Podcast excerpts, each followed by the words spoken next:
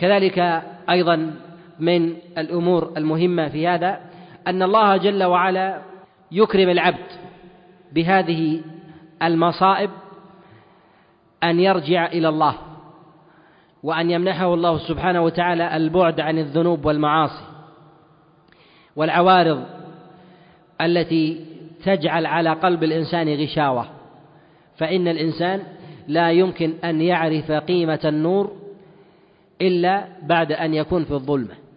ولا يمكن أن يعرف قيمة الصحة حتى يعرف المرض. ولا يمكن أن يعرف الإنسان قدر نعمة المال حتى يعوز ويكون من أهل الفقر والفاقة. ولا يمكن أن يعرف الإنسان قدر الحياة حتى يشرف على الموت. فإذا كانت هذه من المنح التي يجعلها الله جل وعلا في العبد ثم يزيد الله سبحانه وتعالى العبد كرما فوق هذا أن من مرض أو سافر كتب الله جل وعلا له ما يعمل وهو صحيح مقيم. وقد جاء في البخاري من حديث أبي موسى أن رسول الله صلى الله عليه وسلم قال إذا مرض العبد أو سافر كتب الله له ما يعمل وهو صحيح وهو صحيح مقيم. فإذا كان هذا في حال نزول المصيبة التي جعل الله جل وعلا للإنسان فيها كفارة ثم الأجر ماضي على الإنسان فإن الإنسان إذا شغله عن العبادة مرض. وكان قبل ذلك يؤديها على سبيل التمام كتب الله جل وعلا له ذلك. وكلما عظمت المصيبة على الإنسان فكانت عليه أعظم أثرا كانت كان الثواب الذي يجري عليه أدوم. فالإنسان الذي يؤدي الصلاة في المسجد ثم أصبح أشل. لا يستطيع الذهاب يكتب الله جل وعلا له أجر الجماعة حتى يلقى الله سبحانه وتعالى. ومن أصبح ومن كان يصوم النهار ويقوم الليل ثم مرض فلم يستطع ذلك فإن الله جل وعلا يجري له من العمل حتى يصح أو يلقى الله سبحانه وتعالى. لهذا من أعظم المنح التي يوهبها الإنسان أن يحرص على العبادة فربما عرض له مرض أو عرض له هرم كبر سن ومنع ولو حمية من طبيب فإن الأجر يجري له إلى أن يلقى الله سبحانه وتعالى. وكم من الناس هو من أهل الحرمان في هذا؟ من المقلين والمسرفين بالعبادة.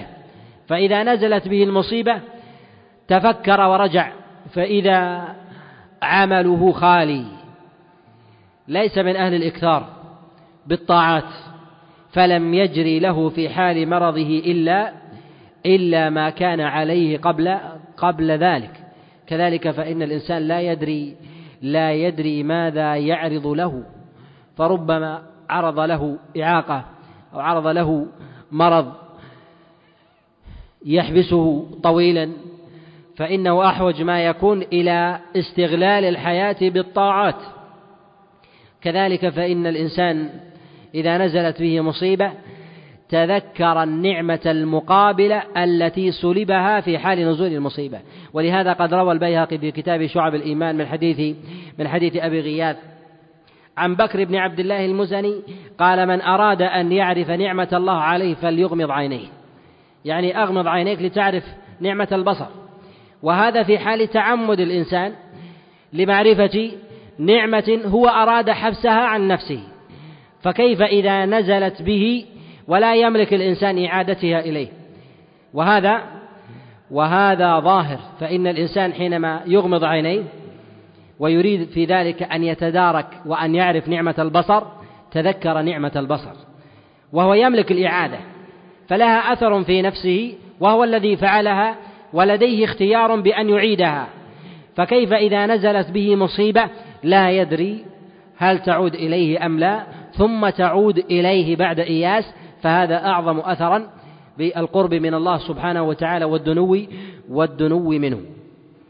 نعم. وعن ابن عباس رضي الله عنهما قال قال رسول الله صلى الله عليه وسلم نعمتان مغبون فيهما كثير من الناس. الصحة والفراغ. في هذا الحديث في قول رسول الله صلى الله عليه وسلم نعمتان مغبون فيهما كثير من الناس. تخصيص النبي عليه الصلاة والسلام لهاتين النعمتين وذلك لأن هاتين النعمتين فيهما قوام الدنيا والدين. لا يمكن أن يتحقق للإنسان قوام في دنياه إلا بصحة بدن وفراغ وقت وكذلك في دينه. ولا يمكن أن ينصرف الإنسان إلى الإقبال على الله جل وعلا إلا ويجد الوقت من ساعات الليل والنهار. ومصالح الدنيا ومصالح الآخرة تتجاذب في هذا الأمر. والغلبة في ذلك للأغلب بحسب الأثر الواقع في نفس الإنسان. فإذا عظمت الدنيا في قلب الإنسان أخذ يشغل وقته بأجزائها. وإذا عظمت الآخرة في نفس الإنسان أخذ يشغل الإنسان وقته بأجزاء الآخرة والاستكثار من الطاعة. وهذا مضطرد. ولهذا تجد كثيرا من الناس يلهو ويلهث وراء الدنيا وأجزائها. كذلك أما أصول الآخرة العظيمة فلا يجري خلفها. لماذا؟ لأن أجزاء الدنيا في نفسه أعظم من أصول الآخرة وعظائمها. وإذا عظمت الآخرة في نفس الإنسان تتبع أجزاء الدنيا وقدم عليها أصول أصول أصول الدنيا. قدم قدم قدم أجزاء الآخرة على على أصول الدنيا لأن لأنها في نفسه أعظم أعظم أثرا. وقوله عليه الصلاة والسلام مغبون فيهما كثير من الناس. الغبن المراد بذلك هو عدم المعرفة والخديعة والبخس ولهذا يوصف البيع بالغبن وذلك حال جهالة السعر والثمن. وبيع الغبن باطل على الصحيح من أقوال العلماء وقول الجماهير وذلك أن الإنسان مثلا إذا باع سلعة عظيمة قيمتها ألف دينار باعها بعشرة دنانير أو عشرين دينار. يقال إن هذا البيع بخس ذلك أنه ما عرف سعرها.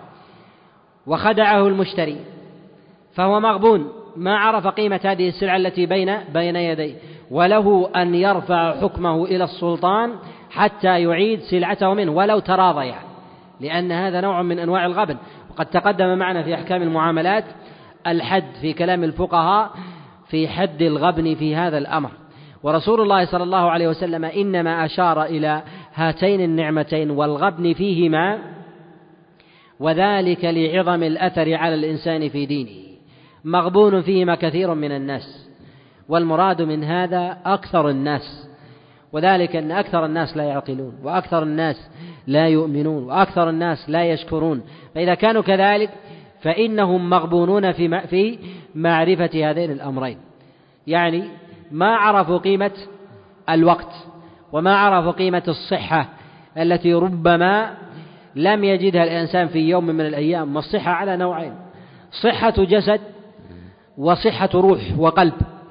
وصحة الجسد ربما يملكها الإنسان ولكنه لا يملك صحة الروح وسلامة الصدر. والنفس. فإذا انشغلت النفس ولم تسلم للإنسان لم ينفعها سلامة الجسد. كذلك أيضا فإن النفس إذا سلمت للإنسان وأقبلت على الله وأصبح الجسد مريضا لم يتحقق له من التحصل لأنواع العبادة كما يتحصل للإنسان صحيح الجسد وصحيح الروح. لهذا ينبغي للإنسان لمن سلم الله جل وعلا له نفسه بأن يقبل على الله سبحانه وتعالى وأن يعلم قيمة الدنيا وقيمة الآخرة. كذلك أيضا سلم الله جل وعلا له الجوارح أن يقبل على الله سبحانه وتعالى وأن يعطي الأمور حقها بالإتيان بالفرائض والإكثار من النوافل حتى يدنو من الله جل وعلا قربا. كما تقدم معنا في حديث أبي هريرة في قول الله جل وعلا في الخبر القدسي وما يزال عبدي يتقرب إلي بالنوافل حتى أحبه فإذا أحببته كنت سمعه الذي يسمع به وبصره الذي يبصر به ويده التي يبطش بها ورجله التي يمشي التي يمشي بها ولئن سألني لأعطينه. وقوله عليه الصلاة والسلام هنا الفراغ إشارة إلى نعمة الوقت لدى الإنسان. فإذا كان الإنسان ممن جعل الله جل وعلا له اليسار في الرزق وكفاه الله جل وعلا له. وكفاه الله جل وعلا المؤونة ولم تتعلق له ولم تتعلق نفسه بالمزيد بالإكثار من بالإكثار من الكمال وما زاد عنه فإن فإنه ينبغي أن يشغل وقته بطاعة الله سبحانه وتعالى وأن يعلم أن الدنيا ليس لها نهاية. وذلك لضعف الإنسان لا لعظم الدنيا. وذلك أن الإنسان نهمه عظيم يليق بضعف نفسه ويرى أن هذا النهم عظيما وهو من جهة أصله مقارنة بالدنيا حقير. فلما اقترن بالدنيا كان عند نفسه عظيما فهو يتزود من هذا الحقير ولم يصل إلى نهاية. فوجب عليه أن يعرف أن يعرف حقارة الدنيا فيكبح جماح نفسه من اللهث وراءها. ولهذا ينبغي للإنسان في هذا الأمر بين بين السعي وراء الدنيا والسعي وراء عمل الآخرة واغتنام الوقت أن يعمل الإنسان باب الموازنة. وذلك أن باب الموازنة يرجع فيه الإنسان إلى معرفة القدر الواجب على الإنسان من التكسب وهو سد حاجة الإنسان وسد حاجة عياله. كما جاء النبي عليه الصلاة والسلام في صحيح مسلم كفى بالمرء إثما أن يضيع من يملك من يملك قوته. وقد أرجع رسول الله صلى الله عليه وسلم رجلا أراد الجهاد في سبيل الله وذلك أنه ترك ترك عياله ليس لهم ليس لهم عائل. وهذا إن تحقق للإنسان فإنه أوتي خيرا عظيما. فينبغي أن يغتنم باقي الوقت للعبادات من النوافل والإكثار منها بأنواعها. وأما ما زاد عن حاجة الإنسان وحاجة عياله فهو عرض زائل يسعى يسعى إليه الإنسان. ينبغي ألا يقدم عليه حظا من حظوظ الآخرة. ألا يقدم عليه حظا من حظوظ الآخرة. وذلك يظهر عند المزاحمة.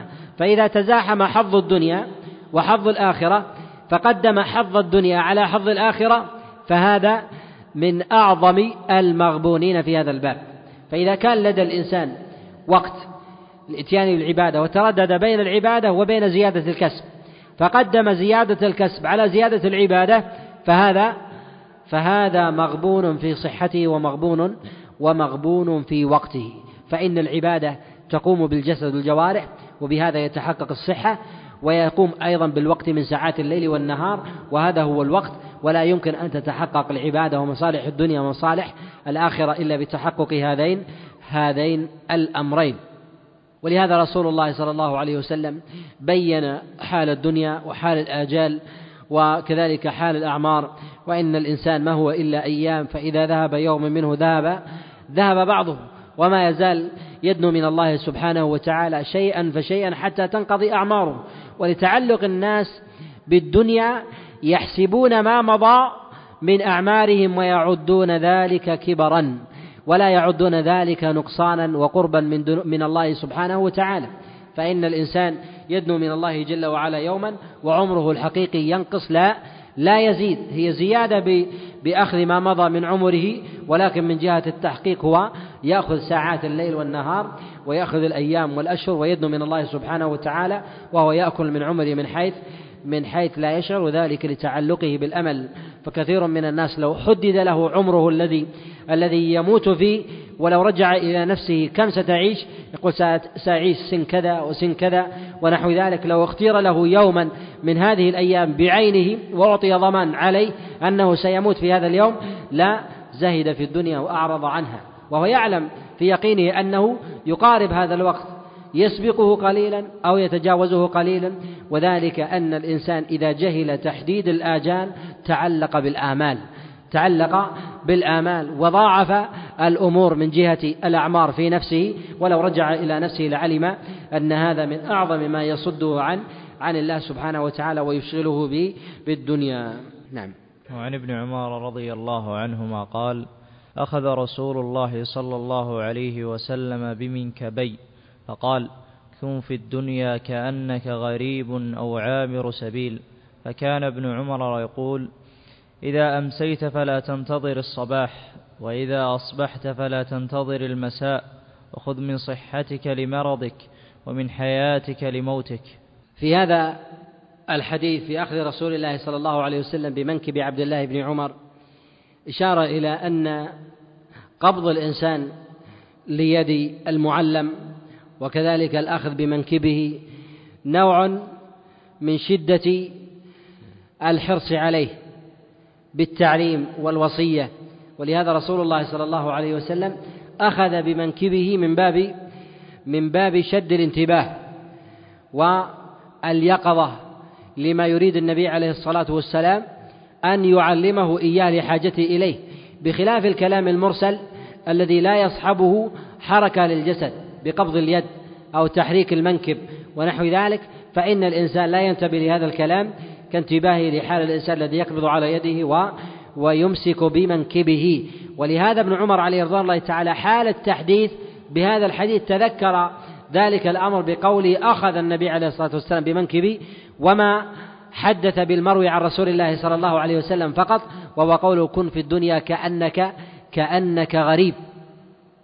يعني أنه تذكر تلك الحال ووقعت في نفسه وأثرت عليه حتى عند عند التحديث.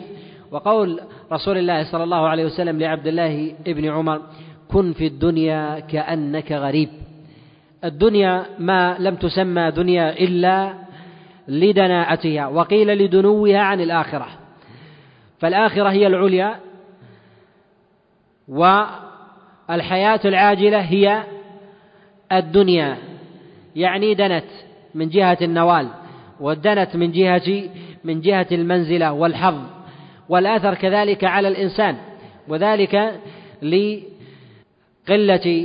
نوال الإنسان فيها وكذلك انطباعه على كدر. كذلك ورود هذه الدنيا إلى أجل معلوم محدود. وذلك أن الله سبحانه وتعالى حرم الخلود الخلود فيها مع إمكانه. ولهذا الله جل وعلا خير نبيه عليه الصلاة والسلام بين الخلود في الدنيا وأن يعطي الله جل وعلا نبيه كأعظم ملوك أهل الأرض وبين لقاء الله سبحانه وتعالى فاختار النبي عليه الصلاة والسلام لقاء لقاء الله جل وعلا.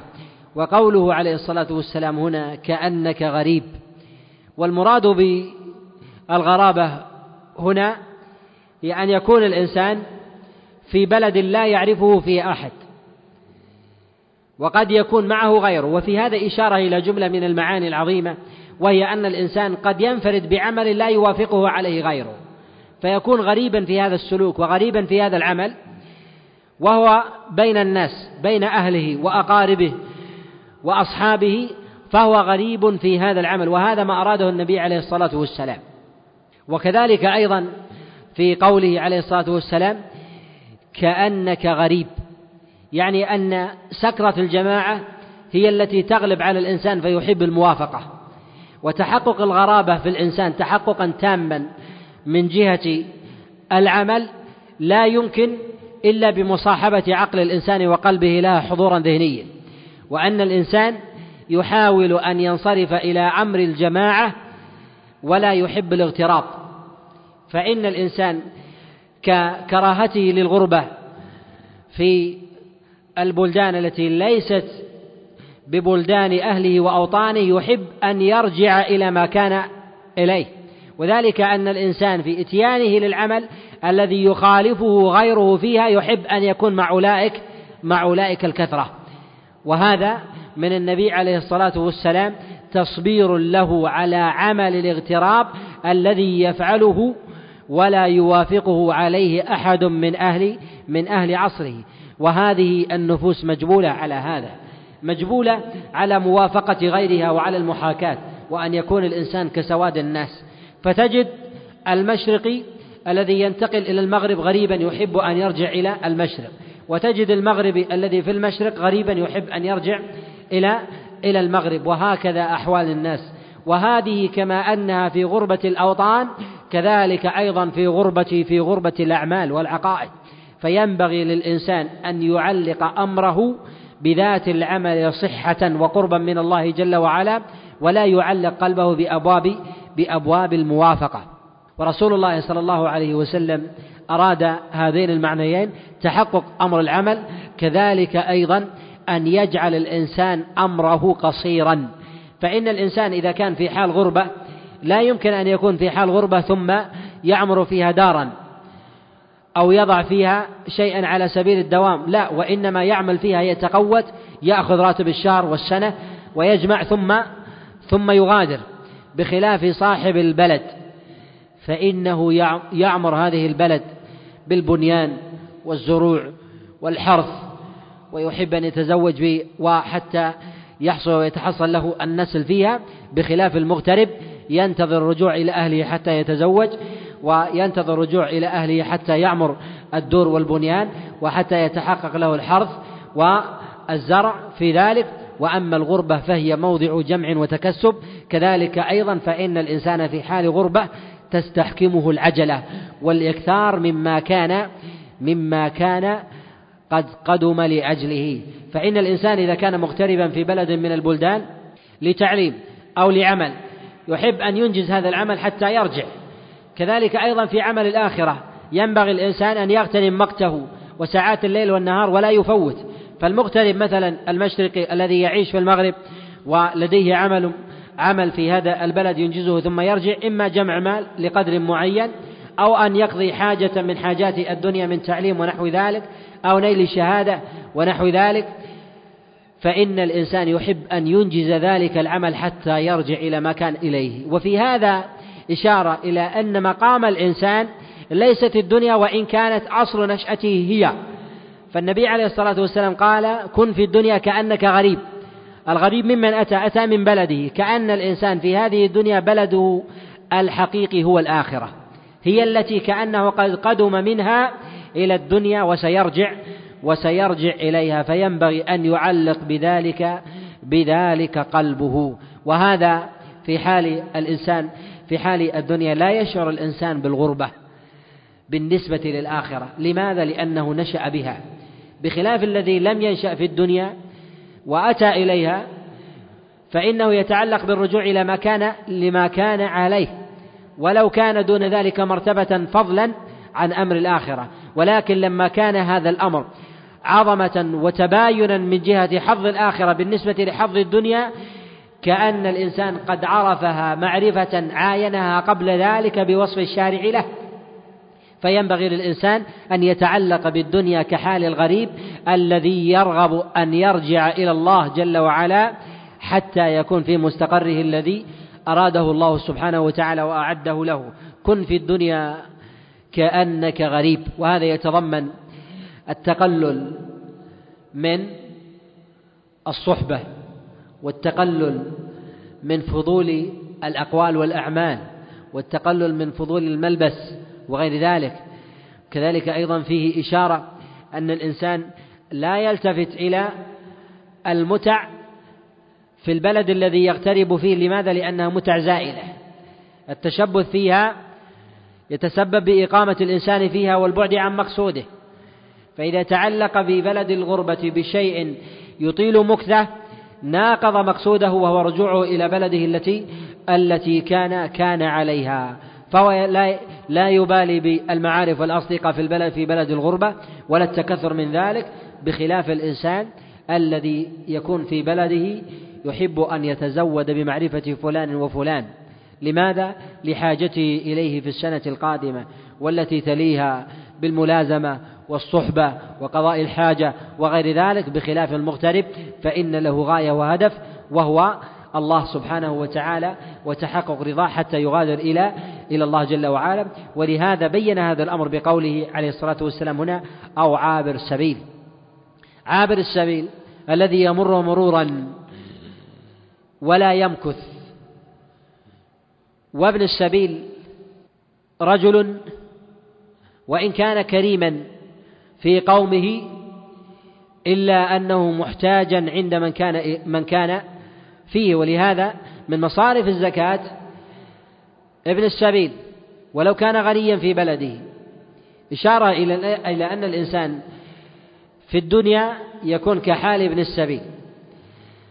والرجل الغني في بلده لماذا لم يأخذ معه مالا؟ حتى غلب في استعمال الشارع ذكر ابن السبيل والإحسان إليه. لماذا لم يتوجه الشارع بأمر المسافر إذا سافر أن يأخذ معه مالا حتى لا يحتاج؟ وأن يأخذ معه المزيد والكفاية ما يزيده في سفرة وسفرتين لسفرة واحدة. ولكن الشارع ما أمره بذلك لضعف لضعف قيمة المال. وكذلك فإن رسول الله صلى الله عليه وسلم وجه أمر الدنيا من جهة المال ووصفه بأن الصدقة في هذا أوساخ الناس. كما جاء في قول النبي عليه الصلاة والسلام للحسن للحسن والحسين. فإذا كان هذا في حق الزكاة الموجب لها شرعي وهي ركن من أركان الإسلام ويثاب عليها الإنسان وهي أوساخ الناس فكيف بالمال الذي لا يراد به وجه الله؟ ألا يسمى ذلك أشد من هذا؟ من هذه التسمية الشرعية لهذا يعلم أن الصدقة التي يبذلها الإنسان لغيره هي نوع من أنواع الأوساخ في ذاتها وإن أثيب عليها الإنسان. فكيف بالمصارف التي يصرفها الإنسان في أمور في أمور الدنيا؟ من قضاء المتع من المأكل والمشرب والمنكح والملبس والمسكن وغير ذلك. هذه كلها كلها حظ ونصيب زائل. ولهذا رسول الله صلى الله عليه وسلم ما وجه الخطاب للسبيل أن يتزود مالا وجه الخطاب للمؤمن أن يعطيه مالا. لماذا؟ لأن القيمة ليست ليست بالمال فأمر رسول الله صلى الله عليه وسلم ابن العبد المؤمن في الدنيا أن يكون كحال ابن السبيل لا يبالي بمضاعفة احتياطه في المال وإنما يكون كحال العابر حتى يصل إلى حتى يصل إلى إلى مقصوده. وهذا يظهر هنا في قوله كلمة عابر كذلك أيضا في السبيل فإن السبيل هو الطريق الذي ارتسم للإنسان كذلك العبور الذي لا يتضمن مكوثا ولا ولا بقاء وإنما هي طرق يريد الإنسان أن يصل فيها إلى الغايات. وهذا ما فهمه عبد الله بن عمر عليه رضوان الله تعالى في قوله هنا إذا أمسيت فلا تنتظر الصباح وإذا أصبحت فلا تنتظر المساء. هذا هو المعنى اختصره عبد الله بن عمر عليه رضوان الله تعالى أن ينبغي للإنسان أن يترقب الأجل في أي في أي لحظة كحال المغترب الذي يترقب قضاء الحاجة حتى ينصرف إلى ينصرف إلى أهله راجعا. وكأن الإنسان في هذه الدنيا يريد أن يرجع إلى أهله وأزواجه في في الجنة ونعيمه وداره التي أعدها الله جل وعلا لأهل لأهل الإيمان والتقى فينبغي الإنسان أن يغتنم الصحة وأن يغتنم الفراغ وأن يغتنم ما أعطاه الله جل وعلا من سعة رزق فإن الإنسان لا يدري ماذا يعرض له من مرض وكذلك ما يعرض له من ضيق وقت وما يعرض له من فقر فليغتنم وسائل الدنيا التي بين يديه رضا الله سبحانه وتعالى وكذلك لعمارة الآخرة فإن ذلك أعظم للإنسان ولا يوفق لهذا إلا أهل الإخلاص. ومن أحبهم الله جل وعلا ومن صرفه الله سبحانه وتعالى عن اغتنام هذه الأمور فليعلم أنه فوت من الخير بقدر ما فوت من هذا الأمر. وفقني الله وإياكم لمرضاته وصلى الله وسلم وبارك على نبينا محمد. وصلى الله وسلم وبارك على نبينا محمد. بسم الله والصلاة والسلام على رسول الله وعلى آله ومن تبعهم بإحسان إلى يوم الدين. قال المؤلف رحمه الله تعالى وعن خولة الأنصارية قالت سمعت رسول الله صلى الله عليه وسلم يقول إن رجالا يتخوضون في مال الله بغير حق فلهم النار يوم القيامة. الحمد لله رب العالمين وصلى الله وسلم وبارك على نبينا محمد وعلى آله وأصحابه ومن تبعهم بإحسان إلى يوم الدين. أما بعد في هذا الحديث في بيان رسول الله صلى الله عليه وسلم لمن يتخوض في مال الله بغير حق أولا التخوض هو التصرف بالمال من غير من غير تحري وهذا في استعمال الأغلب. وهو من الخوض فيه. والمراد بمال الله في هذا الإطلاق يراد به أموال المسلمين. وهذا يشمل الصدقات والزكوات ويشمل أيضا أموال الأيتام وغير ذلك. فإن الخوض فيها من الأمور المحرمة إذا كان الإنسان يجهل جهة التصرف سواء كانت لغيره أو لذاته. فمن ولي شيئا من أموال المسلمين وجب عليه أن يصرفها أن يصرفها لمستحقيها ومن صرفها إلى غيرهم فإنه آثم وهو ممن ينطبق عليه هذا الخبر. وإذا صرف المال لنفسه فهو أشد أشد إثما وجرما عند الله جل وعلا. ولا يخفى إن أعظم الأموال أثرا بحسب أو عاقبة على صاحبها بحسب أهلها فإن كان أهلها ممن عظم الله جل وعلا شأنهم كحال الأيتام والمجاهدين في سبيل الله وكذلك الأرامل والمساكين فإن ذلك أعظم. وكلما كان المال مخصصا لشخص قد عظمه الله جل وعلا فاقتضى الخوض فيه إتلافا لذلك الحق فإن الإثم عند الله جل وعلا أعظم من المال المشاع الذي يأخذ منه الإنسان شيئا لا يؤثر فيه.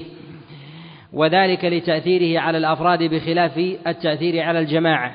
فإنه يظهر على الفرد من الأذية بفقد ماله ما لا يظهر ما لا يظهر على الجماعة. ونهي رسول الله صلى الله عليه وسلم عن التخوض في مال الله. هو شامل لسائر ما تقدم من الإشارة, الإشارة إليه من أموال المسلمين العامة من الزكوات والصدقات. وكذلك الفيء والغنيمة وغير ذلك. والخوض فيها بغير حق يعني في في وضعها بغير ما أراده الله جل وعلا. ومن ولي شيئا من أمور الأموال الخاصة به ولو تعلقت تعلق التعامل بها بفرد من الأفراد وجب عليه أن يتحرى وأن يتفقه في أحكامها. ولهذا قد روى الترمذي من حديث عمر بن الخطاب عليه رضوان الله تعالى قال لا يبع في سوقنا إلا من فقه في ديننا. فإذا كان هذا في الأمور في الأمور الخاصة في الإنسان الخاصة بالإنسان من ملكه الخاص إذا كان في يقتضي ذلك تعاملا مع غيره وجب عليه أن يتحرى. وإذا كان ذلك في غير ماله الذي وكل أو وكل الأمر إليه وفوض وجب عليه أن يتحرى وأن يتفقه. ولا عذر للإنسان أن يكون جاهلا فإن الجاهل يعذر فيما يقبل فيه عذره. أما في مثل ذلك مما يتعدى فإنه لا يعذر. ومن تلبس بشيء من الأمور من الأمور التي احترز فيها الشارع وجب عليه أن يتفقه فيها سواء كان ذلك من الأمور اللازمة أو الأمور أو الأمور المتعدية. ولا يطلق حق الأفراد أنه آكد من حق الجماعة المشاع بإطلاق وإنما هذا في الأغلب. وحق المشاع إذا كان إتلافا عاما فإنه أعظم عند الله جل وعلا. ولهذا ما يتعلق بأمور الناس العامة من مصارف الأموال مما يتعلق ببيت مال المسلمين يجب على ولي الأمر أن يحترز فيه أكثر من احترازه لماله وأكثر من احترازه لأموال الأفراد. وذلك لأن الإتلاف على سبيل الإسراف. التام يضيع حقوق الجماعة كتضييع حق الأفراد. ولهذا دعا رسول الله صلى الله عليه وسلم على من شق على المسلمين بأموالهم وغيره. ولهذا قد روى الإمام مسلم في كتابه الصحيح من حديث من حديث شماسة عن عائشة عليه رضوان الله تعالى. قالت لما جاءها رجل من مصر قالت ما أحوال الذي عليكم؟ قالت إنه كان إذا فقد أحد منا بعيره أعطاه بعيرا مكانه وإذا فقد عبدا أعطاه عبدا مكانه وإذا فقد مالا أعطاه مالا مكانه. فقالت إنه لا يمنعني ما فعل بمحمد بن أبي بكر الصديق عليه رضوان الله تعالى. أن أقول سمعت رسول الله صلى الله عليه وسلم يقول في بيتي هذا اللهم من ولي أمرا من أمور المسلمين فشق عليهم فاشقق عليه ومن ولي أمرا من أمور المسلمين فرفق بهم فارفق به. وهذا الخبر عن عائشة عليه رضوان الله تعالى أشارت في حق الوالي في قسمته للرعية وذلك جاء في مساقي الأموال. ولهذا رسول الله صلى الله عليه وسلم بين أمره حتى في أمر الغنيمة والفيء ولرسول الله صلى الله عليه وسلم حق فيه. قال كما جاء في الصحيح من حديث معاوية إنما أنا قاسم والله يعطي. يعني أن هذا المال من مال الله جل وعلا ليس من مالي وإنما أنا أعطي. والله سبحانه وتعالى هو الذي هو الذي يعطي وأنا قاسم. ومعنى ذلك أني أقسم المال بينكم بحسب بحسب أمر الله جل وعلا. وعلى هذا يجب على الإنسان أن يحترز في الأموال في الأموال الخاصة والأموال المشاع. فإن رسول الله صلى الله عليه وسلم بين أن أعظم ما يتلف على الإنسان ماله وبركته ما يتعلق ما يتعلق بأموال الناس. وقد جاء عند البخاري في كتابه التاريخ وكذلك روى البيهقي في كتابه السنن. وابن أبي شيبة وغيرهم من حديث هشام بن عروة عن أبيه عن عائشة قالت قال رسول الله صلى الله عليه وسلم ما خالطت الزكاة مالا إلا أهلكته. ومعنى ذلك أن الإنسان إذا تولى شيئا من أموال المسلمين تولى شيئا من أموال المسلمين والصدقات وخلط مالهم بماله ولم يميز ماله عن مالهم وجعل ذلك مالا واحدا فإن هذا يهلك مال الإنسان. فيجب عليه أن يبادر بفصل تلك الأموال حتى حتى لا تختلط الزكوات بأموال الناس. وكثير من أرباب المال الذين وهبهم الله جل وعلا الغنى يحرمهم الله جل وعلا البركة وكثير ممن يضاربون بالأموال في التجارة ونحو ذلك يهملون هذا الأمر فتحيف الخسارة بمالهم ويمحق الله جل وعلا البركة بأسباب متعددة منها هذا الأمر هي خلطة الزكوات بأموالهم ولهذا يجب على الإنسان أن يعلم أنه إذا حال الحول على ماله وجب عليه أن يخرج الزكاة وأن يفصلها عن ماله. حتى لا تبيت حتى لا تبيت الأموال عنده في حسابه أو في خزانته وذلك أن الذي يملكها الفقراء والمساكين. والأصناف الثمانية فيجب عليه أن يصرفها إليهم وألا تبيت عنده ليلة واحدة وهو يجد إلى أصحابها سبيلا. ولهذا قد جاء في صحيح البخاري من حديث عقبة قال صلى بنا رسول الله صلى الله عليه وسلم صلاة العصر فلما سلم انصرف مسرعا فانصرف مسرعا يتخطى الناس إلى داره فلما رجع إلينا سأله الناس فقال رسول الله صلى الله عليه وسلم إني تذكرت تبرا من ذهب فخشيت أن يبيت إلا عند أهله ومراد رسول الله صلى الله عليه وسلم من هذا يعني التبر من الذهب هو الذهب الذي ليس بمضروب أو لم يضرب لم يكن من القلائد ونحو ذلك وهو من أموال الصدقة.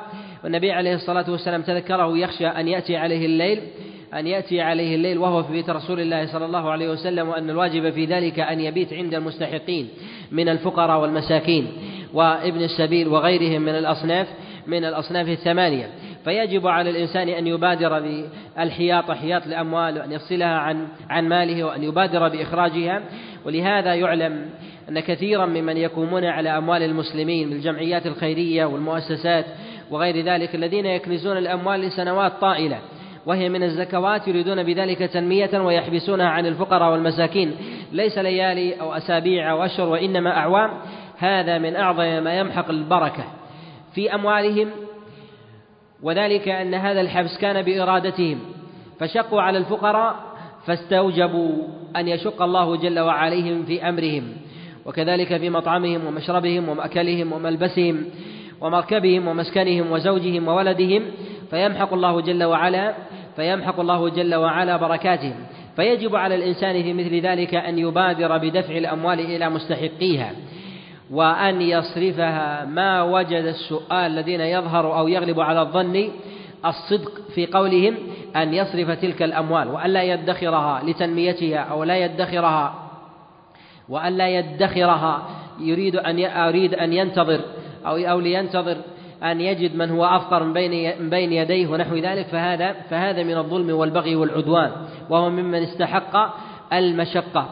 وأما من له أن يؤجل النفقة والصدقة الذي لم يجد غني بين يديه ولم يجد مستحقا أو أنه كان المال الذي بين يديه من المال من المال الموقوف الذي الذي رخص له موقف أن يستثمره. كأن يعطى الإنسان مالا فيقال له نمي هذا المال واجعله وقفا يدر على الفقراء والمساكين فإن هذا من الأمور الجائزة. أما أن الإنسان يأخذ الصدقة التي والزكوات التي هي للفقراء والمساكين ثم يحبسها بقصد تنميتها هذا من البغي من البغي والعدوان ومن التخوض في مال الله المتوعد بالعذاب يوم القيامة وهذا من كبائر الذنوب. ولا يتوعد الله جل وعلا عبدا من عباده بتصرف سواء في أفعاله أو في أقواله بالعذاب في النار أو باللعن والطرد إلا إلا وكان ذلك من إلا وكان ذلك من كبائر من كبائر الذنوب. ومن نظر إلى أموال المسلمين في الأزمنة المتأخرة وهي الأموال الطائلة القناطير مقنطرة من الدنانير والدراهم ثم يرى عدم البركة في كثير من أموال المسلمين مع وجود الفقراء والمساكين المعدمين الذين لا يجدون لا يجدون المطعم والمشرب والمسكن مع هذا المال العظيم الذي بين أيدي المسلمين. ففتح على المسلمين في الأزمنة المتأخرة مما لم يفتح على من سبق في الأغلب. ويجد عدم البركة هو بسبب الحيف بالأموال والتخوض فيها بغير أمر الله سبحانه وتعالى وأعظم ذلك أن يتصرف الإنسان بمال الله جل وعلا لحظ نفسه. فيأخذ الزكوات لحظ نفسه من مأكل ومشرب ومركب وملبس ويحيف في حق في حق مستحق المال من الفقراء والمساكين وابن السبيل وفي سبيل الله وغيرهم هذا من أعظم من أعظم الذنوب عند الله سبحانه وتعالى.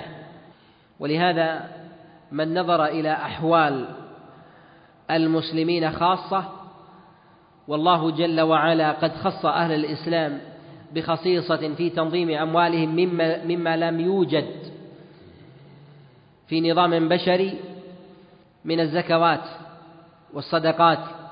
وزكاة الفطر والإحسان إلى الجار والنفقة على الزوج والذرية والوصل الوالدين وصلة الأرحام والنفقة عليهم بالأموال. وما للمسلمين عند الحاجة يكون مشاعا على صحيح من أقوال العلماء عند المجاعة فإنه يجب أن يستوون في ذلك فإن كان ثمة كفاية فما زاد فهو لصاحبه ولولي أمر المسلمين أن يعطر أهل الغنى عند وجود الفقر والموت من الجوع والتعري. أن يسلب أهل الغنى مالهم وأن يقسمه بين الفقراء. وذلك أن المسلمين سواسية في الدماء فإذا كانوا كذلك فإنهم في الأموال عند عند الفقر والحاجة كذلك أيضا. فإذا سد ولي الأمر حاجة المسلمين في هذا من الملبس على قدر الكفاية فإنهم حينئذ فإنهم حينئذ يستأثرون بأموالهم لأنفسهم وما وما أرادوا. ومن نظر إلى بلدان المسلمين يجد أن بلدان المسلمين هي أكثر بلدان العالم جوعا وفقرا. حتى أنني قرأت قبل أشهر يسيرة إحصائية للذين يموتون جوعا في العالم فقيل أنه كل ثانية يموت شخص من الجوع في العالم وأكثر الذين يموتون هم من بلدان المسلمين. وهذا بسبب منع الزكاة. وحبس أموال المسلمين العامة وثرواتهم وقسمتها على المسلمين. وأعظم بلية في ذلك الداء العضال ما يسمى بداء الوطنية. أن أن يستأثر بمال المسلمين لبلد والبلد الآخر من المسلمين قد قتله الجوع وفيه المجاعات. فيموتون كل دقيقة وثانية وكأنهم ليسوا من أهل الإسلام باعتبار أنهم لا ينتمون لا ينتمون للجنسية الفلانية. وكأن المال إنما يصرف لأهل بلد دون غيرهم وما كأن المسلمين سواء في الدماء والأموال وأنه يسعى بذمتهم أدناهم وهم يد على من سواهم وهذا عام لا يحكمه عرق. ولا لون ولا لغة ولا أرض. فالمسلمون سواسية في هذا. ما سدت حاجتهم فإن كانوا أهل كفاية فيستأثر أهل البلد بمالهم في بلدهم. وأما مع وجود المجاعات والفقر وحبس الأموال فهذا من أعظم التخوض في مال الله عز وجل بغير حق. ولهذا يجب على من ولي أمرا من أمور المسلمين ممن يلي أمر الولايات العظمى أو الصغرى من المؤسسات الخيرية أو كان من الأعيان ممن أعطاه الله جل وعلا وأتاه مالا. يجب عليه أن ينفق المال على وجهه وأن يتقي الله سبحانه وتعالى فيه. وأنه مسؤول على ذلك بين يدي الله جل وعلا. وأعظم ذلك ما أشار إليه رسول الله صلى الله عليه وسلم في هذا في ظاهر السياق وهذا ما فهمه البخاري عليه رحمة الله تعالى من هذا الخبر هو ما يتعلق بأموال الغنائم والفيء وذلك أنها تقسم على المسلمين على ما شرعه الله جل وعلا. نعم. صلى الله عليك. وعن أنس رضي الله عنه قال إنكم لتعملون أعمالا هي أدق في أعينكم من الشعر. إن كنا لنعدها على عهد رسول الله صلى الله عليه وسلم الموبقات. الأثر عن أنس بن مالك عليه رضوان الله تعالى في قوله إنكم يعني من لم يشهد النبي عليه الصلاة والسلام من التابعين سواء من كبارهم أو كان من المتوسطين أو من الصغار. والخطاب هنا عام. وفي هذا أن مقاييس الأعمال من جهة الذنوب الكبائر والصغائر العبرة فيها الشرع. وليس أذواق الناس والأنفس وكذلك النظرة المجردة للمعاصي والذنوب والأقوال وإنما الحكم والحكم في ذلك هو لله جل وعلا. لا يجوز لأحد أن يجعل ذنبا عظيما جعله الله جل وعلا صغيرا وليس لأحد أن يجعل ذنبا أن يجعل ذنبا عظيما يجعله صغيرا وصغيرا يجعله عظيما. بل الأمر في ذلك ومرده إلى الله جل وعلا. والخطاب هنا في قول أنس بن مالك عليه رضوان الله تعالى يفيد أن بعض الأجلة من أهل العلم والفضل ممن تقدم من السلف الصالح من التابعين كانوا كانوا ينظرون إلى بعض الأعمال أنها من المحقرات وهي من جهة التحقيق في زمن النبي عليه الصلاة والسلام من العظائم. وهذا إذا جهل أفراده بعض أهل الجيل السابق فإنه يجهله من جاء بعدهم من باب أولى وهو في الأزمنة المتأخرة كذلك. لهذا الحكم في ذلك والمرد هو إلى حكم الله سبحانه وتعالى من جهة معرفة الأمور العظائم والمحقرات. وأعظم ما يهلك الإنسان هي الأمور التي يستهين بها بنظري وهي عند الله جل وعلا عظيم. ولهذا رسول الله صلى الله عليه وسلم يقول كما رواه الإمام أحمد في المسند وكذلك ابن ماجه من حديث عائشة عليه رضوان الله تعالى قال رسول الله صلى الله عليه وسلم إياكم ومحقرات الذنوب فإن لها عند الله طالبا. والمراد من هذا أن الإنسان يحاسب على المحقرات من الذنوب ويسأل عنها. وفي هذا إشارة أيضا إلى أن ما جاء عن رسول الله صلى الله عليه وسلم في هذا الخبر وغيره من التشديد في أمر المحقرات أن توحيد الله سبحانه وتعالى الذي يوجد عند الموحدين على تباين على تباين درجاته في قلوبهم أن هذا لا يمحو سائر الذنوب وأنه يوجد من المحقرات ما يستهين بها الإنسان لا يستحضرها أن الله جل وعلا لا يكفرها بمجرد بمجرد التوحيد. ولهذا رسول الله صلى الله عليه وسلم حذر من المحقرات وبين أن لها عند الله جل وعلا طالبا. والطالب هنا هو الله سبحانه وتعالى. والمطلوب هنا العبد. ولو كان كل موحد يغفر الله جل وعلا له صغائر الذنوب لما ساغ أو جاز أن يبين رسول الله صلى الله عليه وسلم أن يأتي الرجل يوم القيامة بكبائر وصغائر ثم يسأل ثم يسأل عن الصغائر. والخطاب هنا موجه لأهل الإيمان ولو كان موجها لأهل الكفر لما سئلوا عن المحقرات وسئلوا عن عن الإيمان بالله سبحانه وتعالى. فإذا كانوا من أهل الكفر لم يكن لديهم حينئذ محقرات من الذنوب فإنهم ليسوا من أهل الخطاب من أهل الخطاب فيها. وذلك لأن الكافر ليس له كفتان وإنما له كفة واحدة وهي كفة كفة السيئات. والمحقرات هي سواء من الذنوب التي اللازمة للإنسان من الأقوال والأفعال أو كان من الأمور المتعدية من أمور من أمور الأموال. وهذا يخرج ما يتعلق بما يسمى بالمحقرات وما لا يسأل عنه من الأموال والمتاع. فإن جاء في بعض النصوص آه، الترخيص في بعض المحقرات ولو ولو كانت مالا كاللقطة فيما لا تقدير له ولا يأبى به. الناس ومتوسط الناس كأن يجد الإنسان مثلا مسواكا أو يجد مثلا مسبحة أو يجد حبلا أو صوتا ونحو ذلك فإن هذا من الأمور من الأمور المحقرة التي دل الدليل على استثنائها. التي دل الدليل على على استثنائها. كذلك ما يذكره بعض الفقهاء في مسألة الأجراء إذا تعامل الإنسان مع غيره آه، أجيرا أو خادما عنده ثم أعطاه لباسا يلبسه مثلا كأن يكون فلاحا أو يكون خادما أو يكون سائقا كالجبة أو العمامة أو أو الحذاء ونحو ذلك فيلبسه فإذا انفسخ. العقد لا يسأل لا يسأل عنه كما بين هذا غير واحد من الأئمة. وقد نص على هذا الإمام مالك عليه رحمة الله تعالى وكذلك الليث بن سعد. فقد قال الإمام مالك عليه رحمة الله في كتابه الموطأ لا قال لا أعلم من قال بأنه يجب عليه أن يعيده أن يعيده لصاحبه. فإذا كان بين الرجل وبين شخص عقد مثلا في في فلاحة أو مثلا في بناية ونحو ذلك وأعطاه حذاء يلبسه لهذا لهذا العمل أو أعطاه مثلا شيء يستظل به ما دام في الشمس أثناء عمله ونحو ذلك وهو لم يملكه إياه فيكون هذا في الأغلب من الأمور من الأمور المحتقرة. وبعض العلماء قال بأنه يجب عليه أن يعيده إليه ونص على هذا الإمام الشافعي عليه رحمة الله في كتابه في كتابه الأم ولم يعنف على من قال أنه لا يعيده إليه ونص على هذا الإمام الشافعي عليه رحمة الله تعالى وكذلك أبو حنيفة ومروي عن الإمام أحمد عليه عليه رحمة الله ويستدلون بتحذير رسول الله صلى الله عليه وسلم من الأمور بالأمور المحقرة. وكذلك أيضا في الأمور في أمور الأموال. إذا وجد الإنسان مالا مالا تافها الريال والعشرة والعشرين ونحو ذلك وجدها مرمية فإنه لا حكم لها ولا ولا تعريف إلا إذا غلب على ظنه معرفة صاحبها لو سأل عنها فإنه يجب عليه أن يسأل. هذا في حال في حال غلبة الظن. كان يجد مثلا العشرة والعشرين عند بقال آه، عند بابه أو يجد مثل عشرة ولا عشرين عند باب آه، دار أو يراها مثلا في إثر رجل قد مشى.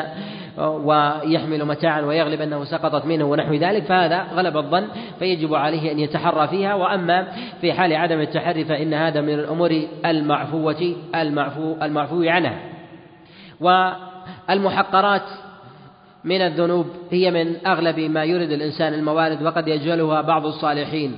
وبعض العليا ممن ممن ينتسب إلى العلم فضلا عن طلاب العلم فضلا عن عامة الناس. فإذا كان معاذ بن جبل عليه رضوان الله تعالى جهل أن الناس يؤاخذون بألسنتهم وأنهم يكبون في النار على مناخرهم بحصائد الألسن فإنه في غيره من باب أولى من أهل العلم.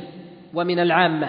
ولهذا قال رسول الله صلى الله عليه وسلم لمعاذ بن جبل لما قال له وإنا لمؤاخذون بما نقول قال ثكلتك أمك يا معاذ وهل يكب الناس على وجوههم وعلى مناخرهم إلا حصائد ألسنتهم؟ ومراده من ذلك عليه الصلاة والسلام أن هذه الذنوب المحقرات التي لا يستحضرها الإنسان تهلك الإنسان وتجعله وتجعله في النار. كذلك أيضا ما يتعلق بحقوق الآدميين يجب على الإنسان أن يحذر منها. ولو كانت شيئا يسيرا كالوكسة واللطمة وكذلك أيضا آه، أخذ الدينار آه، الدرهم اليسير من من آه، الرجل ولو كان غنيا عن عمد فإن هذا مما يهلك الإنسان. ولهذا جاء رسول الله صلى الله عليه وسلم مبينا أن هؤلاء من المفلسين يوم القيامة كما جاء في صحيح الإمام مسلم حينما قال عليه الصلاة والسلام ما تعودون المفلس فيكم؟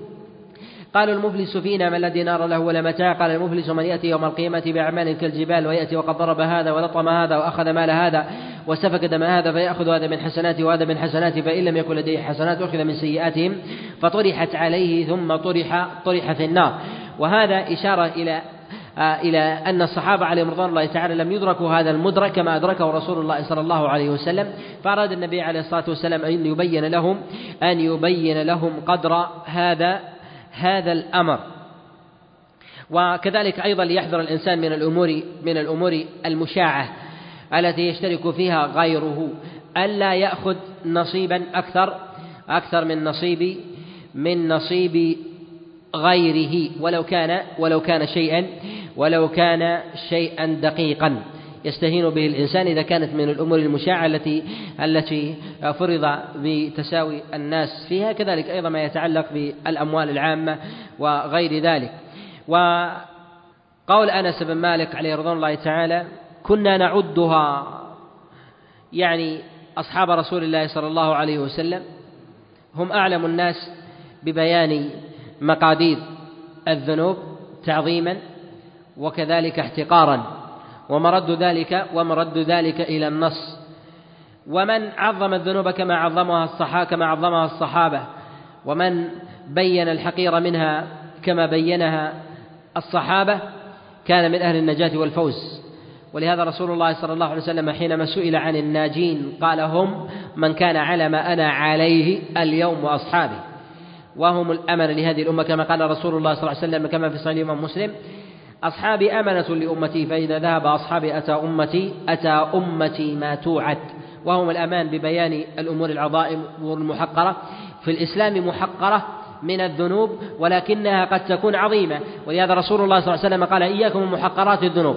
وقوله عليه الصلاة والسلام إياكم محقرات الذنوب. إما أن تكون محقرة على الحقيقة وإنما المراد الإشارة إلى أعين الناس أنهم حقروها ولا يوجد ذنب محقر باعتبار باعتبار عظمة من يعصى سبحانه وتعالى ولكن يوجد صغائر صغائر وكبائر ولكن العبد قد يحتقر يحتقر الذنوب وهي عند الله جل وعلا عظيم ولهذا حذر رسول الله صلى الله عليه وسلم منها فإنها إذا اجتمعت وكثرت على الإنسان كانت كانت من الكبائر المهلكة ولهذا حذر منها رسول الله صلى الله عليه وسلم. وقد يقال إن رسول الله صلى الله عليه وسلم حينما قال إياكم ومحقرات الذنوب بيان أن الإكثار من من الصغائر صغائر الذنوب أن هذا كبيرة. وتقدم معنا بيان بيان آه، كبائر الذنوب وكذلك الصغيرة حينما تكون كبيرة. وذكرنا وذكرنا جملة منها أن الإنسان إذا فعل صغيرة وهو وهو مصر عليه أن هذا يجعلها كبيرة. كذلك إذا فعل الإنسان الصغيرة وهو فرح بها أن أن يجعلها كبيرة. ولو كانت ولو كانت واحدة. وإذا فعل الإنسان الصغيرة وهو غير مبالي ولو لم ولو لم يفرح فإن هذا يصيرها يصيرها كبيرة. كذلك أيضا من فعل صغيرة ودعا إليها. الخامس من فعل صغيرة ممن يقتدى به فإنها عند الله جل وعلا كبيرة لأن الصغيرة في حال الدعوة يستلزم التكرار.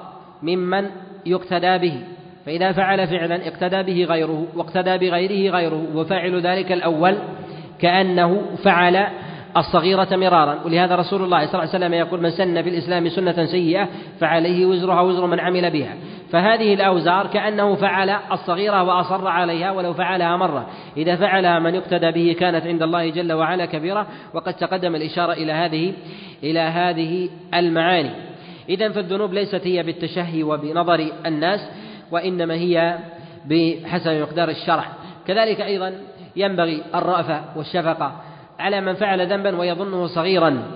وذلك أن هذا قد يطرأ على بعض الناس من العامة أو ممن يحسب على الصلاح والديانة أو العلم. فإذا كان هذا في الزمن الأول في في صدر الإسلام في التابعين والذين يخاطبهم أنس بن مالك عليه رضوان الله تعالى فهو في من جاء بعدهم من باب أولى. لهذا ينبغي للإنسان أن يبين مقادير الذنوب فإنه يعرف فيها في يعرف فيها يعرف بها مجموعة من الأحكام الشرعية ما يتعلق بالأمر بالمعروف والنهي عن المنكر وتحديده وكذلك قوة التكليف فيه من تخفيفه من من التأكيد فيه وكذلك أيضا في أبواب الموازنة في المصالح والمفاسد. كذلك ما يقتضي آه، ما يقتضيه مشاهدة المنكر من الهجر والقطيعة وغير ذلك وحكم الشارع في ذلك وتقدير هذا في أبواب المصلحة والمفسدة كذلك ما يتعلق أيضا في أبواب الإيمان الإيمان والكفر. من إلحاق الكفر بالفاعل أو عدمه فإن هذا من المسائل الشرعية التي ينبغي للإنسان أن يحتاط فيه قدر قدر وسعه وإمكانه. نعم. الله إليك وعن جابر بن عبد الله رضي الله عنهما قال قال رسول الله صلى الله عليه وسلم كل معروف صدقة. قال رسول الله صلى الله عليه وسلم كل معروف صدقة. المعروف هو ما عرفه الشرع وما استقر في الفطرة.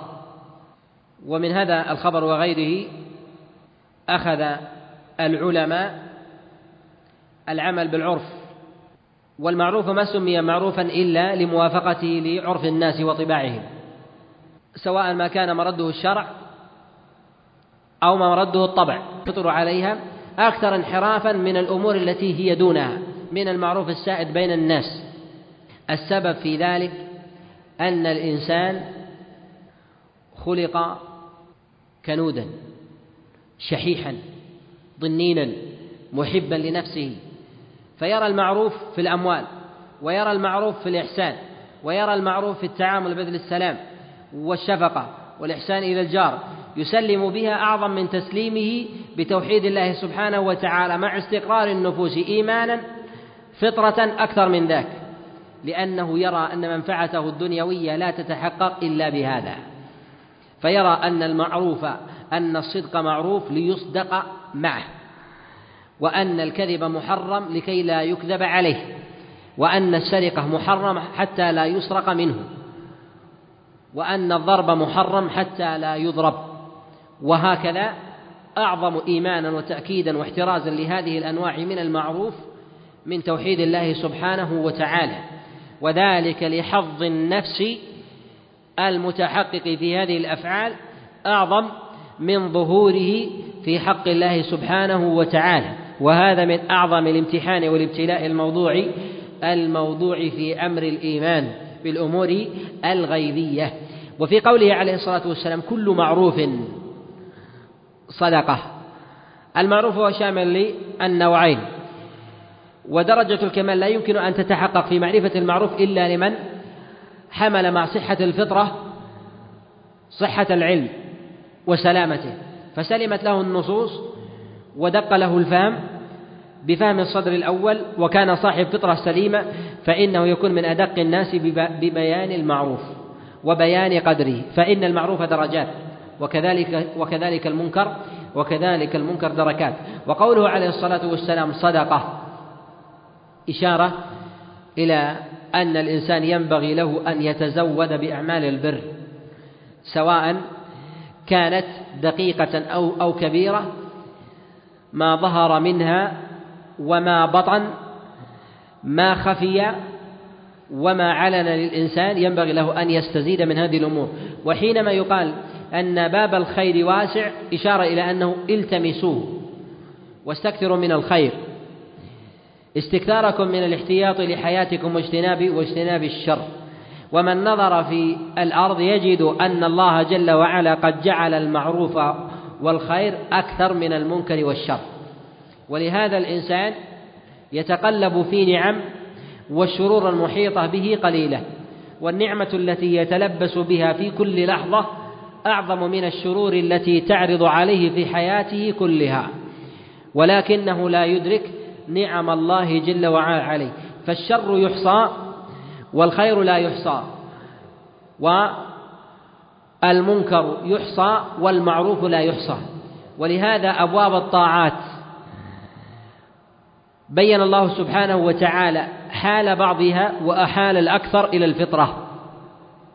فما عرفه الناس فهو معروف ما لم يعارض نصا وأما الشر والمحرمات فعدها الشارع عدا وبين وبين أحوالها ولهذا جاء ذكر المعروف هنا على سبيل العموم فقال كل معروف كل معروف صدقة. فما كان من العبادات وجب فيه امتثال النية. ومن لم ي... ومن فعل شيئا من أمور العبادات بلا نية وهي من المعروف أثم. وما كان من العادات لا تتحقق فيه الصدقة والأجر إلا بنية.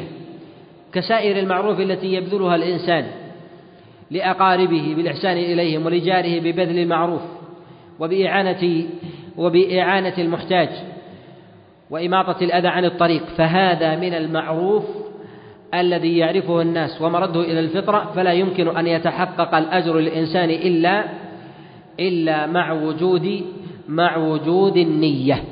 نعم. وعن عبد الله بن يزيد الأنصاري نهى النبي صلى الله عليه وسلم عن النهبة والمثلة. قوله هنا نهى رسول الله صلى الله عليه وسلم عن النهباء نهي رسول الله صلى الله عليه وسلم عن النهبة هو من كبائر الذنوب وذلك لكونها في الأموال. فكل نهي يتعلق بأمور الأموال وكان النهي صريحا فهو محمول على التغليظ. وذلك أن حقوق العباد مبنية على المشاحة وحق الله جل وعلا مبني على المسامحة. وهذا من قرائن وهذا من قرائن بيان مرتبة النهي. هل هو على التأكيد أم على التخفيف؟ والنهبة هي الانتهاب أو الاختلاس أو أخذ المال على غرة وغفلة والظنة به على الغير والمسابقة على حيازته سواء كان ذلك علانية أو كان سرا. إذا كان على سبيل الإسراع. يسمى نهبة والأغلب أنه يسمى ذلك علانية ونهي رسول الله صلى الله عليه وسلم عن النهبة. هنا منصرف إلى الانتهاب في حال الغزو. فإنه يحرم على الإنسان أن ينتهب مالا ليكون له الحظ في ذلك على غيره. وهذا بدلالة الاقتران لأن النبي عليه الصلاة والسلام نهى عن النهبة ونهى عن المثلة والمثلة تكون في الغزو. أن يمثل أن يمثل بقتيل. كأن أو يمثل برجل حي كأن تقطع أذنه وأن يجدع أنفه أو تقطع شفته ونحو ذلك. فهذا من المثلة التي نهي نهي أهل الإسلام عنها. ونهي رسول الله صلى الله عليه وسلم عن النهبة باعتبار أن المال حق من حق الله جل وعلا وهذا في حق الله جل وعلا المشترك مع حق العباد. فإن المال الذي يفيء الله جل وعلا به على عباده في الغزو من الغنائم وغيرها فإنه يجب أن يقسم بينهم على ما شرعه الله جل وعلا وأن يرجع في ذلك إلى ولي أمر المسلمين. وتقدم معنا هذا بيان حكمه في كتاب الجهاد وكذلك بيان المقدار الذي الذي يرخص فيه كحال شرب الإنسان للماء وكذلك ما يسد به حاجته أو ما يتدثر به من برد. أو حذاء ينتعل بخلاف النهبة فإن الإنسان يأخذها لحيازتها فيضعها في متاعه فكلما عظمت ثمنا عظم الوزر في ذلك. وهذا حاله كحال كحال السرقة والغصب وغير ذلك. كلما عظمت ثمنا وكان حظها عند صاحبها أعظم كلما كانت عند الله جل وعلا أعظم. والعاقبة فيها لصاحبها أو على صاحبها أشد وأنكى. عنده سبحانه وتعالى. والانتهاب ذلك عند وجود الجماعة في موضع فيه مال فيتسابقون إلى حيازته كل يأخذ شيئا. وهذا يكون في حال في حال الغزو كما تقدم. كذلك أيضا في حال المال الذي يجعله ولي الأمر لفئة معينة ثم ينتهب المال غيرهم. فيتسابق إليه غيرهم كأن يعطى المال الفقراء من قبيلة كذا أو من حي كذا فيتسابق إليه أهل القبيلة الأخرى أو أهل الأرض الأخرى فيقال هذا من النهبة المحرمة وهم الانتياب ولو كان ولو كان علانية وإذا أعطى ولي الأمر مالا أو نثر مالا في طريق ليأخذه الناس هل يعد من أخذه ولو زاد على غيره ممن حضر أنه انتهب المال إن زاد على غيره أم لا؟ يقال أنه لا حرج في ذلك ما دام أن القرينة قامت في نثر المال في الطريق فإن هذا مما مما يرخص مما يرخص فيه. كذلك أيضا ما ينثر في الأعراس من أموال وقد وهذا موجود حتى في الصدر الأول في زمن التابعين. كذلك من سبق في نثر المال في الأعراس. قد جاء فيه خبر عن النبي عليه الصلاة والسلام رواه البيهقي من حديث خالد بن معدان عن معاذ بن جبل في نهي في حين فيما جاء جواري ومعهن ومعهن حلوى. فقال رسول الله صلى الله عليه وسلم ألا تنتهبون؟ فقالوا يا رسول الله إنك نهيت عن النهبة. فقال نهيت عن النهبة في المعسكر. يعني في الجيش وهذا إسناده منقطع لكنه قد جاء عن أبي مسعود الأنصاري عليه رضوان الله تعالى وجاء أيضا عن جماعة من السلف كإبراهيم وعطاء وغيرهم أنهم أن أنهم كرهوا أخذ نثار المال حتى لا يستأثر الإنسان بالمال على غيره فيما كان مشاعا قالوا ولو أخذ مساويا وعلى قولهم من أخذ مساويا لغيره في غلبة ظنه أن هذا جائز. وبعض العلماء يطلق الجواز في مثال الأعراس أنه إذا نثره على الصبيان أو ما نثرته المرأة على النساء أو على أو أو على الجواري أنهن يأخذن ولو وقع في نصيب إحداهن ما يساوي نصيب الأخريات. فهذا غاية الاستئثار. أو أخذت أكثره. أو أخذته كله. هل يعد هذا من النهبة أم لا؟ يقال أن القرينة هنا في نثاره أن يأخذه من سبق ولكن هل للإنسان أن يستحوذ بهذا المال كله إن استطاع؟ يقال لا يجوز لأن النثار هنا حتى حتى يعم نفعه. فإن وجد أن أنه أخذ الجميع وغلب أحدهم على الآخر فإن هذا مما مما هو جائز. وقد نص عليه غير واحد من العلماء. نص عليه الإمام مالك وكذلك الشافعي. عليه رحمة الله. ومن العلماء من العلماء من كرهه من كره ذلك وممن قال بجوازه جماعة ومروي عن الحسن البصري وكذلك عامر بن شرحيل الشعبي وغيرهم. ونهي رسول الله صلى الله عليه وسلم عن الانتهاب حفاظا على أموال المسلمين العامة وهذا غاية الحفاظ. هذا فيما فيما كان مشاعا وظاهرا مبينا مع رؤية الغير فإنه في حال عدم الرؤية من باب من باب أولى. ولهذا يشدد في أموال في الأموال العامة وحفظها وصونها حتى حتى لا تضيع. وما لم ينثر من الأموال أعظم حياطة وأشد.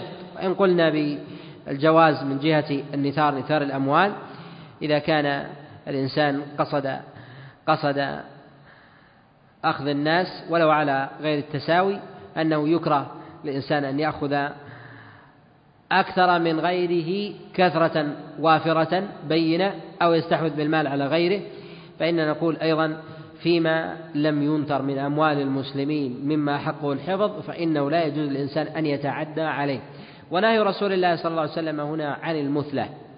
المراد بالمثلة هو ما لم ما لم يكن معتبرا من جهة الإثخان في العدو كجدع الأنف قطع الأذن تسمير العين الشفتين وبتر الإصبع ونحو ذلك فهذا من المثلة المحرمة. وقد نص غير واحد من العلماء على حرمتها كابن عبد البر عليه رحمة الله تعالى وغيره. وينبغي في بيان ذلك أن يرجع معه إلى أحكام القصاص. وهل هذا على سبيل العموم؟ يقال ليس للإنسان أن يمثل بمن مثل به. يقال أن التمثيل وإن كان يدخل فيه قطع الأذن إلى أن من قطع أذن غيره أنه تقطع.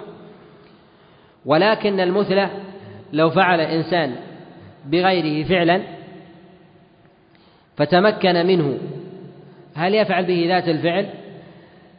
نقول أن هذا الفعل إذا كان من المثلة ومما لم يدل الدليل على استيفائه بذاته أن هذا لا يجوز. وذلك كأن مثلا يبقر رجل بطن رجل آخر. فيبقى حيا ويتداركه ويتدارك نفسه. فتدارك فيتدارك نفسه ويتدارك على الطب ونحو ذلك هل لو ان تمكن منه ولو كان كافرا أن يبقر بطنه فأن يكون هذا يكون هذا من المثلة. وإنما يؤدب ويعزر بالقدر الشرعي في هذا.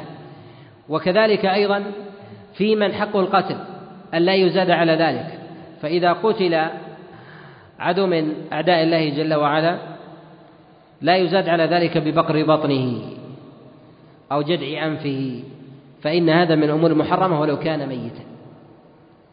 ولهذا لما فعل بحمزة عم النبي عليه الصلاة والسلام ما فعل حينما بقرت بطنه وصدره عليه رضوان الله تعالى وفعل بسواده ما فعل نهى الله جل وعلا نبيه عليه الصلاة والسلام أن يفعل بمن فعل مثل ما فعل باعتبار أن أهل الإيمان هم أحسن الناس قتلة. كما جاء عند أبي داود وغيره عن النبي عليه الصلاة والسلام قال أهل الإيمان أحسن الناس قتلة أي أنهم يقتلون ويستوفون لكنهم لا يمثلون. وهذا غاية في العدل والإنصاف وعدم الأذية. والسبب في ذلك أن الشارع إنما أمر بأخذ الحق والحق يظهر بإزهاق النفس حال إزهاقها وهذا هو العدل وهو القصاص. وأما الزيادة على ذلك فهو أذية للغير فهو أذية للغير. فإذا قتل شخص شخصا ثم مثل به فإنه يتأذى بالتمثيل به غيره ولو كان قتله له بحق. أخوه وأخته وأمه وأبوه وغير ذلك فهذا من الأذية المتعدية. والشارع قد رخص لولي الأمر أن يأخذ الحق بالقصاص سواء بالأطراف أو بالنفس أو بغيرها مما يمكن استيفاؤه وما عدا ذلك مما يتعدى به الأذى فإن الشارع لم يرخص لم يرخص فيه. وهو المثل الذي نهى رسول الله صلى الله عليه وسلم عنه. ولهذا ما جاء بفعل رسول الله صلى الله عليه وسلم في ابتداء الأمر ما فعله بالعرنيين. حينما استوى المدينة وأرسل النبي عليه الصلاة والسلام بهم مع إبل الصدقة سمل أعينهم وقطع أيديهم وأرجلهم من خلاف ونسخ ذلك على الصحيح لأن هذا كان في أول الأمر. ثم نسخه الله جل وعلا بالنهي بالنهي عن المثلة. وهي في الإنسان كذلك أيضا في الحيوان. ليس للإنسان أن يمثل ببهيمة. ولهذا نهى رسول الله صلى الله عليه وسلم عن وسم الدابة الدابة بالوجه كما تقدم الكلام عليه لأنه نوع من المثلة. فليس لأحد أن يسم حمارا أو يسم ناقة أو جملا أو بقرة في وجهها. فهذا من المثلة بخلاف الوسم الذي لا يلحق به مثله في غير الوجه ولهذا نهى رسول الله صلى الله عليه وسلم عن اللطم على الوجه. ولو كان يغلب على الظن أنه لا يظهر أثر على الإنسان مستديم فإنه منهي عن ذلك لأن موضع الكرامة وأغلب المثلة ما تكون في الوجه. ولهذا جاءت أكثر أوصافها الوجه من جدع الأنف وتصمير العينين قطع الآذان والشفتين وغيرها. وهي أكثر ما تكون وأكثر ما تكون في الوجه ونوع من وهي أنواع التمثيل أو أكثر أنواع التمثيل المنهي عنها وهي كما تقدم في في بهيمة الأنعام كما أنها كما أنها في بني آدم لكنها في بني آدم أعظم. وهل نهي الشارع هنا عن المثلى؟ ولو في الأموات تلحق البهائم ولو كانت ميتة. يعني أن الإنسان ينهى أن يمثل بالحيوان ولو كان ميتا فإذا مر بجيفة ميتة هل له أن يمثل بها من غير حاجة أم لا؟ هل يجوز له ذلك أم لا؟ أم ينهى عن ذلك؟ يقال أن الشارع بين حرمة المؤمن حيا وبين حرمته وكرامته ميتا. وما بين حرمة البهيمة ميتة. ولهذا يمر الناس بالجيف ولا كرامة له وأمر الله جل وعلا بدفن بني آدم وهم أموات.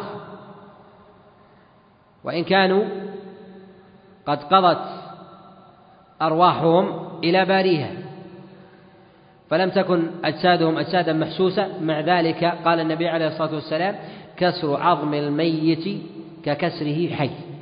وهذا في بني آدم خاصة. والله جل وعلا حينما قال كرمنا بني آدم من هذه الكرامة هي الدفن وتعظيمه ميتا. وأما البهيمة فلا تعظيم له ولو كان النهي ينصرف إليها ولو في حال موتها لأمر الإنسان بدفنها فإن هذا من أعظم أنواع الكرامة للميت بعد بعد موته. ولهذا النبي عليه الصلاة والسلام جاء في أخبار كثيرة أنه مر بشاة ميتة ومر بتيس بتيس أسك ميت ومر النبي عليه الصلاة والسلام بجيفة حمار وغير ذلك. وهذا من البهائم التي التي آه، لا حق لها بعد بعد موتها. نعم. سؤال يا إخوان. يقول هنا ما يبالغ فيه في الأموال في المشاريع العامة المبالغة المناقصات ونحو ذلك. يقول أن بعض الذين يتصرفون في المال يقول أن هذا المال قدر على هذا المشروع ولا بد أن نصرف فيه. فنبالغ فيه. ولو أرجعناه لصرف في شيء لا يسرف نقول يرجع. وهذه أمانة على القائم عليه. ولو صرفه الشخص الذي أرجع إليه المال يتحمل الوزر فلا يتحمل الإنسان بنفسه ما دام قد ملك مالا من أمور المسلمين أن يديرها. وأن ينفقها أن ينفقها على قدر الحاجة لا على قدر الزيادة. فإن الشارع قد نهى عن الإسراف. نهى عن الإسراف. النبي عليه الصلاة والسلام نهى عن الإسراف ولو كان الرجل على نهر جاري. نهر يجري. أين يذهب الماء؟ يذهب إلى البحر ويذهب في الأرض. وذلك نهى عن ذلك. فكيف في أموال في أموال المسلمين؟ صلى الله وسلم وبارك على نبينا محمد. بسم الله والصلاة والسلام على رسول الله وعلى آله وصحبه ومن تبعهم بإحسان إلى يوم الدين. قال المؤلف رحمه الله تعالى وعن المقدام بن معد كرب عن النبي صلى الله عليه وسلم كيلوا طعامكم يبارك لكم فيه. أخرج هذه الأحاديث البخاري. الحمد لله رب العالمين وصلى الله وسلم وبارك على نبينا محمد وعلى آله وأصحابه ومن تبعهم بإحسان إلى يوم الدين. أما بعد فقال النبي عليه الصلاة والسلام كيلوا طعامكم يبارك لكم فيه. المراد بالكيل إشارة إلى العد والحساب ومعرفة المقادير في الطعام وتقيد ذلك ب وتقيد البركة بالكيل وربطها به لازم لاقتران القلب وليس المراد بذلك الانفصال بأن الإنسان إذا كال طعامه فإنه يبارك له فيه وهذا لا بد فيه من النظر إلى الأدلة الأخرى فقد جاء عن رسول الله صلى الله عليه وسلم فقد جاء عن رسول الله صلى الله عليه وسلم كما جاء في حديث حفصة أنها دخل عليها رسول الله صلى الله عليه وسلم وهي توكي لخادم لها فقال النبي عليه الصلاة والسلام لا توكي فيوكي الله عليك. وكذلك ما جاء عن عائشة عليها رضوان الله تعالى أنها قالت بقي عندي بعد وفاة رسول الله صلى الله عليه وسلم شطر شعير. فطال ثم كلته ففني. يعني أنني بعد أن أخذت وزنه فني. وهذا ما جاء في حديث المقداد عليه رضوان الله تعالى عن رسول الله صلى الله عليه وسلم كيلو طعامكم يبارك لكم فيه يعني مع اقتران النية وأن البركة هي من الله سبحانه وتعالى. والمراد بقوله هنا كيلو طعامكم أي معرفة قدر الطعام المنفق وقدر الطعام الباقي. حتى يعرف الإنسان ما يبقى من طعامه ونفقته لعياله. الله عليه وسلم أنه كان يحبس قوت سنة يعني لأزواجه. كما جاء هذا في الصحيح من حديث الزهري عن مالك عن عمر بن الخطاب عليه رضوان الله تعالى أن رسول الله صلى الله عليه وسلم كان يدخر قوت سنة. وهذا الذي جاء رسول الله صلى الله عليه وسلم في ادخار قوت سنة ليس له وإنما لأولاده. والجمع بين هذا وما جاء في بعض النصوص من كراهية حبس المال وعدم إنفاقه والمكاثرة فيه أن الإنسان لا ينبغي له أن يحبس لنفسه قدرا زائدا وإنما لذريته. وقد جاء النبي عليه الصلاة والسلام أنه كان يحبس قوت سنة كما جاء في الصحيح. وأما ما جاء عنه عليه الصلاة والسلام أنه كان لم يدخر لم يدخر شيئا أو لا يدخر شيئا كما رواه الترمذي من حديث جعفر بن سليمان عن ثابت عن أنس بن مالك أن رسول الله صلى الله عليه وسلم لم يكن يدخر شيئا.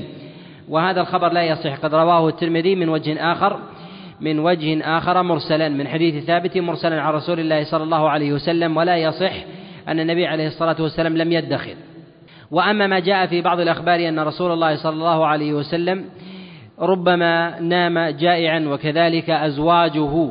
وقد جاء النبي عليه الصلاة والسلام أن النبي عليه الصلاة والسلام لم يشبع أهله كما جاء في الصحيح من حديث أبي هريرة قال والذي نفسي بيده لم يشبع رسول الله صلى الله عليه وسلم أهله. وقد جاء أيضا في حديث عائشة عليه رضوان الله تعالى أنها قالت والله ما شبعنا في ليلة من الأسودين يعني الماء والتمر وهذا المراد بذلك ربما قبل ما تمكن منه رسول الله صلى الله عليه وسلم من خراج اليهود من بني النضير وغيرهم حينما كان رسول الله صلى الله عليه وسلم يدخر القوت كما جاء منصوص عليه في آه، الصحيح.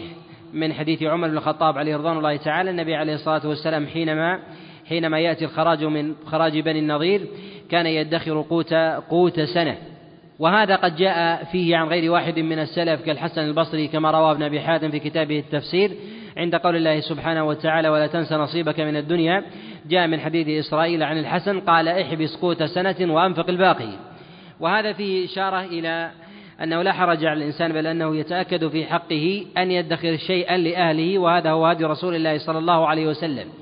وأن ما جاء من المنع من الادخار من رسول الله صلى الله عليه وسلم لا يصح لا يصح فيه فيه شيء. وهذا الحديث في أمر رسول الله صلى الله عليه وسلم في قوله كيلوا طعامكم الأمر على الاستحباب وليس على الوجوب. والمراد من هذا أنه ينبغي للإنسان إذا كان لديه مال أو طعام أن يكيله بمعنى أن يقدر ذلك الطعام للأيام أو الأشهر من جهة النفقة حتى يعرف ما يبقى للأيام الآتية. فلا يأخذ ولا ولا يحسب. وهذا فيه جملة من المصالح الجليلة. أولها أن الإنسان مع اتكاله على الله سبحانه وتعالى ينبغي أن يعتمد أيضا على الأسباب. كذلك أيضا أن الإسلام جاء بحفظ الإنسان وصونه من الاعتماد على غيره وأن يحفظ الإنسان حقه وأن يتوسط الإنسان بين الإقتار والإسراف. ولهذا رسول الله صلى الله عليه وسلم جعل الإنسان الذي يملك مالا ينبغي له أن يحتاط لنفسه وذريته فلا ينفق حتى يحتاج بعد ذلك حتى يحتاج بعد ذلك إلى إلى غيره. وقد جاء رسول الله صلى الله عليه وسلم أنه قال يأتيني أحدكم بماله ليس عنده شيء غيره. و ثم يتكفف الناس يعني ينفق في سبيل الله ثم بعد ذلك يتكفف يتكفف الناس. وفي هذا إشارة إلى أن الإنسان ينبغي له أن أن يقدر المال وأن يستعين وأن يعتمد بعد ذلك على بركة الله سبحانه وتعالى قبل ذلك على بركة الله جل وعلا في الطعام. فلا يعتمد على حسابه وتقديره. فإن اعتمد على حسابه وتقديره كان فيه شبه بأهل الدنيا الذين قطعوا التعلق بالله جل وعلا وليست هذه من طرائق أهل الإيمان وأهل التوكل. ولهذا رسول الله صلى الله عليه وسلم جعل أمر الوزن والحساب مقترنا بالتوكل. ولهذا النبي عليه الصلاة والسلام كما جاء كما رواه الإمام مالك من حديث سهيل بن صالح عن أبي عن أبي هريرة أنه قال كنا إذا خرج الثمر أتينا إلى رسول الله صلى الله عليه وسلم وأتيناه به فقال اللهم بارك لنا في ثمرنا اللهم بارك لنا في كيلنا. وفي هذا عن رسول الله صلى الله عليه وسلم في الدعوة بالمباركة بالكيل والثمار أنه يستحب للإنسان أنه إذا تحصل لديه واكتسب مالا أن يدعو لماله بالبركة وأن يبارك الله له فيه وأن لا يعتمد قبل ذلك على الحساب ماذا يدخر وماذا ينفق. فالنبي عليه الصلاة والسلام قدم وكذلك الصحابة كانوا يقدمون أمر الدعاء بالبركة قبل قبل أمر أمر الحساب. وهذا وهذا هو الهدي وهو هدي رسول الله صلى الله عليه وسلم وأصحابه عليهم رضوان الله تعالى.